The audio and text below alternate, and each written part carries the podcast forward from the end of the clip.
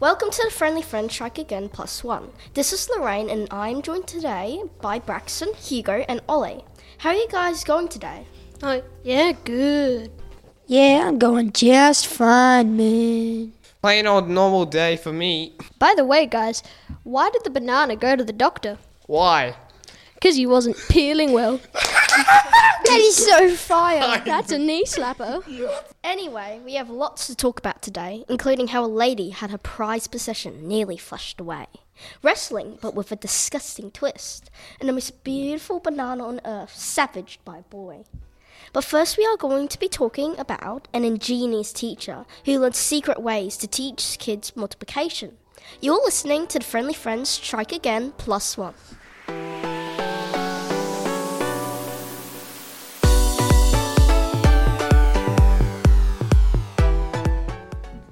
Do you like the song Shake It Off by Taylor Swift?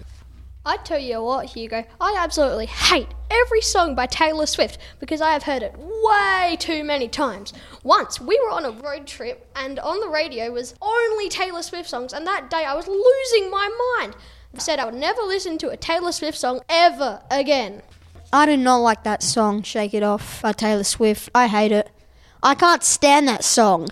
It is so overplayed on the radio, and I have just heard it way too many times. Look, I respect Taylor Swift, and I like her as a person. She writes good songs like Call Me Maybe and Love Story. Just not Shake It Off. I wouldn't say that the song is bad. I didn't like it when I was younger, but every day seemed like it was on replay. She can't think that drilling it into our brains can make us like it, right?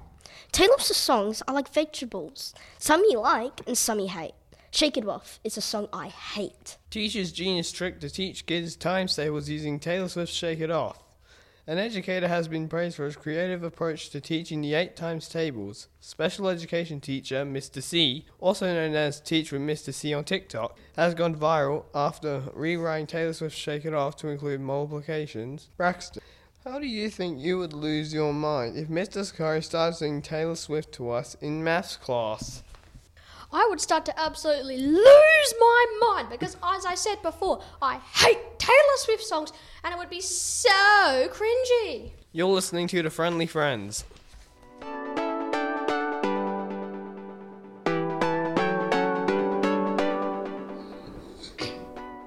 Do you use your phone while on the toilet? Me, personally, no, because I don't have the phone. But if I did, I would not do it because I think it is really gross. And what if I dropped it down the toilet? I would have to go through so much work trying to get the phone out, especially if I did a number two. Yeah, I agree with you, Braxton. I would never do that. It's a bit weird. If you drop it down the toilet, then it's all wet. Then you have to clean it. I always put my phone on the table before I go to the toilet. If it was something different like a newspaper, I would use it because if you drop it, it will just land on your knees. Whereas the phone is less likely to drop on your knees. That's easy. No, I don't. And I don't have a phone. Although I played my Switch on the toilet. But still, I would not use a phone on the toilet, and I'd rather use newspaper. Woman gets rescued after falling into a toilet while trying to retrieve mobile phone at top of Mount Walker in Washington. The woman was left feeling flustered after she was strongly encouraged to seek medical attention due to being exposed to human waste. A woman had to be rescued by firefighters after falling into a toilet while trying to find her mobile phone that had accidentally been dropped into it. The woman, who was not named, was at the top of Mount Walker in the Olympic National Forest, northwest of Seattle, Washington, when the incident occurred near a car park. Hugo, if you were to drop your switch into the toilet, would you dive headfirst to retrieve it from the disgusting depths? Yes, I would. Because I've had it for two years and I'd risk my life to save it and then get and clean it and get it repaired. You're listening to the Friendly Friends Strike Again Plus One.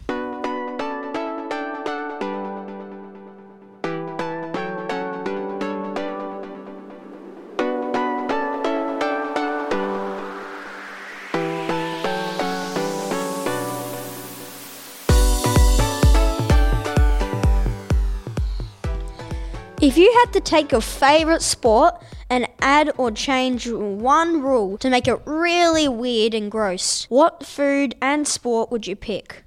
My favorite sport is volleyball. And if they replaced the ball with butter chicken and the net was rice, then I would just be angry and eat it and swallow.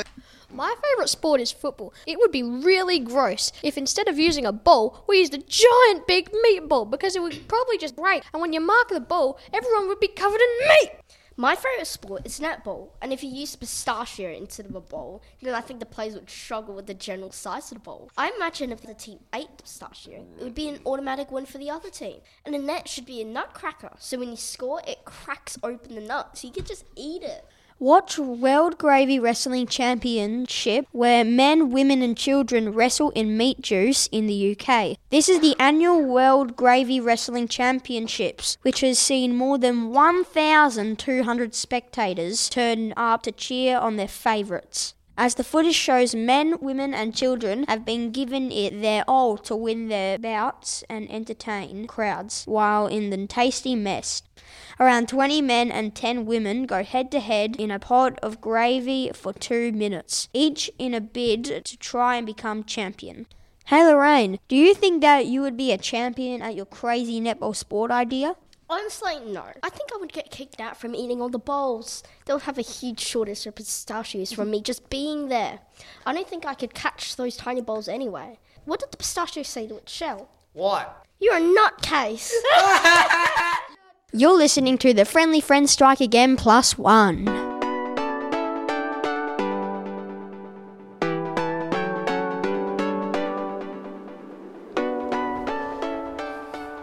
Have you ever been so hungry that you ate something you shouldn't have?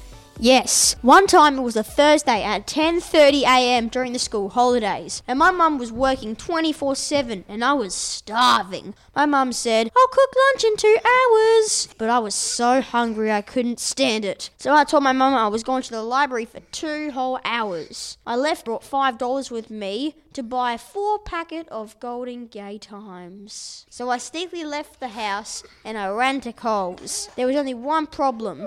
They were five dollars fifty. I panicked it up, finding a half-eaten one from the bin. I felt disgusted, but I had to.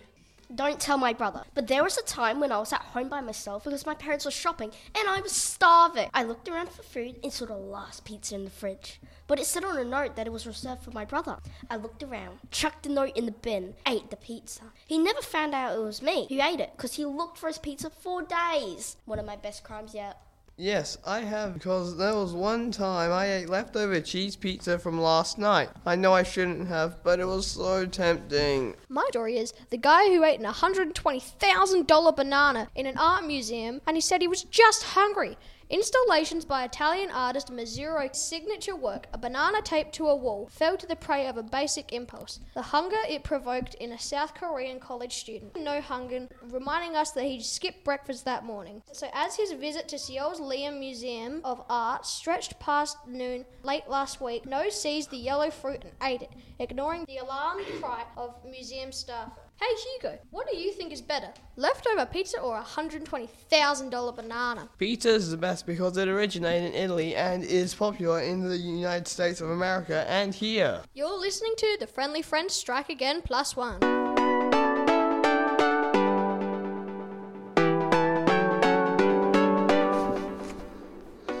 That's all we have time for today. My name is Braxton, here with Oliver, Loraine, and Hugo. Thanks so much for joining us here on the Friendly Friends Strike Again Plus One. If you would like to hear more episodes from St. Raphael's School, you can check them all out at our school's own podcast page at archdradio.com. This podcast was produced by Loraine, Brax, Ollie, and Hugo for St. Raphael's in partnership with ArchD Radio and Podcasting. Thanks for listening. Make sure you're subscribed to this channel to hear heaps of other school life stories. Bye. Hold